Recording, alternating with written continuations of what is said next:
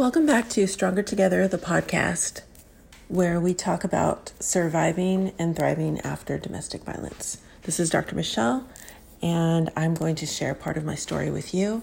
Listen in each week where my best friend Cynthia and I will share different parts of our stories. I met Mark when I was a kid.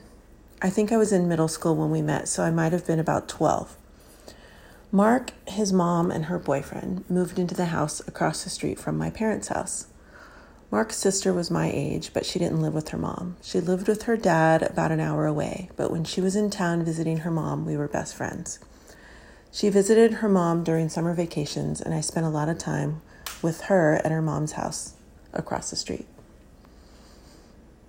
One day I noticed Mark, who was about two years older than me, when I was hanging out with his sister. I noticed he was noticing me and he paid a lot of attention to me. He joked around with me and his sister, he hung out with us, and we had fun together. This was pretty different from what I was used to with my older sister. She never let me or my younger sister hang out with her. And she never hung out with me and my friends. Eventually, when his sister wasn't around, I started hanging out with Mark. We walked to the park, we hung out at his friend's house, we listened to music together. We listened to ACDC and the Scorpions and Rush. It was fun. We had a lot of fun together. And then we became girlfriend and boyfriend.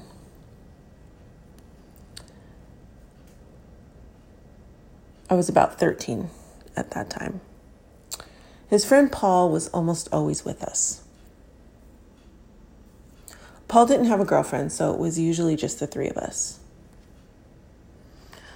The one thing that Mark and Paul did a lot of that I didn't like was smoke.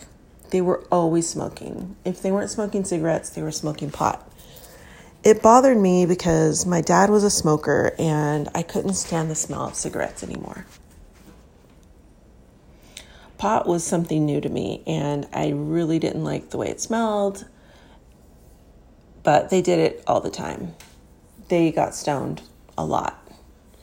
I tried it once, but I didn't like the way it made me feel, so I didn't smoke it with them. At some point, they also started drinking a lot of beer. I tried that once too, but I didn't like that feeling either, so I didn't drink with them either. I still hung out with them though while they were doing that stuff, but it wasn't really for me. At that time, we walked everywhere together. I was between 13 to 14 years old, and they were about 15 to 16. So none of us drove a car yet, which is a good thing since they were drinking and smoking so much pot. We walked to the park, we walked to the store, we walked to the arcade, we walked to Paul's house and then back to our neighborhood. We walked to the river, we walked to the park over by Paul's house, etc. At some point that year, Mark's mom moved to another house that was about two or three miles away, and we walked there and back a few times. I was in ninth grade. Once Ma- Mark and his mom moved, he started hanging out with some other friends, some other guys that I didn't know who were a little bit older. The few times that I met them, they were partying really hard. I'm not sure how old they were, but they were definitely older than us and drove cars and motorcycles. They made me uncomfortable because they cursed a lot and listened to their music so loud that you could barely hear each other speak. And they were always drinking. I mean, every time that I saw them, they were drinking. Mark and I met up with his friends one day at the river, which was down the street from his mom's house. It was in the beginning of the summer, it was very hot that day. Some of them were swimming in the river, but most of them were just partying and listening to music. Mark started drinking beer as soon as we got there. He got drunk pretty fast. I told him we should probably go. He said he would, but he just kept drinking. I was trying to be the responsible one because he was starting to slur his words, and I was kind of worried that he wouldn't be able to walk back to his mom's house. I was kind of scared too to leave by myself because I'd only been there once before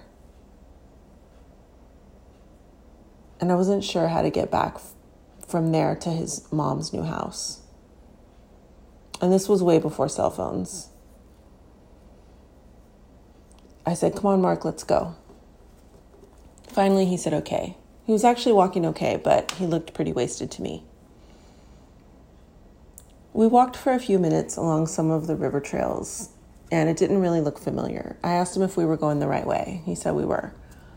There were tall grass and bushes and trees all around us, so I thought we were lost because I didn't recognize the surroundings. He said we weren't. He said we needed to stop for a minute though, so, so he could rest. I believed him because he seemed pretty drunk, and I thought that he probably needed to sit down. I could still hear his friends in the distance with their music blaring so loudly and their voices even louder, trying to outdo the music. Black Sabbath was on. I can't remember which song though. And it was so hot. I didn't want to stop walking because it was so hot, but I thought that he needed to rest. He sat down on the trail, right in the middle of the trail on the ground. I asked him what he was doing sitting on the ground. He told me to sit down too. I asked him why. I didn't want to get all dirty sitting on the ground. He grabbed my arm and yanked me down next to him. I told him that hurt my arm and my butt when I landed on the ground. He didn't seem to notice what I said or care. He started to kiss me. I said, Stop, it's too hot. Let's just go. He started kissing my neck. I told him to stop again. He wouldn't stop. He started pulling my shorts down. I kept telling him to stop, but he wouldn't. I was too afraid to scream and yell for help because I could still hear his drunk friends in the background. I was afraid they would come over and make it worse. I was afraid they would cheer him on or gang rape, gang rape me or who knows what. I tried to push him off of me. I couldn't. He was six foot four, and I was a skinny little ninth grader who was about five six and weighed less than 120 pounds. I couldn't get him to stop. I couldn't push him off. I couldn't break free from his grip of my wrists. I couldn't yell for help. I just kept crying and saying softly but firmly, Please stop, Mark. Please stop. He didn't stop. He raped me on the trail at the river. And then I got away. His friends didn't hear anything. They didn't see anything. They didn't do anything. I never saw any of them again. Not even Mark, especially not Mark. Mark called one day after that. Well, he called and called, and eventually I answered the phone one time, and he said, I need to see you. And I said, no. He begged and begged. I asked, why do you need to see me? He finally said, we have to break up. I said, we're already broken up. We broke up that day at the river. He said, yeah, that's why we have to break up. I didn't understand what why he was calling me to say that to me. But I said, "You raped me." He denied it. He said he was so drunk that he didn't remember anything that day. So I asked him, "Then why are you saying that we have to break up?" He was silent. He never answered the question. He just sat there silent. I said, Don't ever call me again. I think that was the first time that I stood up to Mark. Upon reflection, there were many times that Mark was abusive and controlling. I just didn't realize it at the time.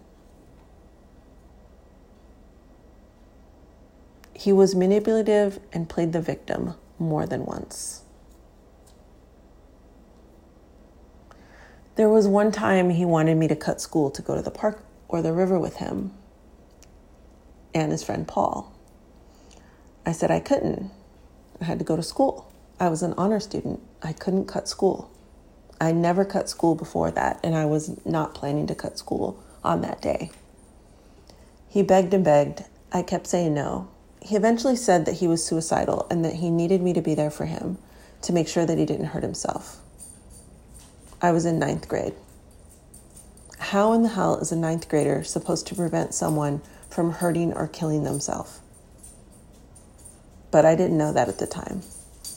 So I cut school that day because I didn't want him to hurt or kill himself. And yes, I got caught. And yes, I got in trouble with my parents and with the school. There were other times that he called my house and wanted to talk when we were dating, but I couldn't because I had to do homework.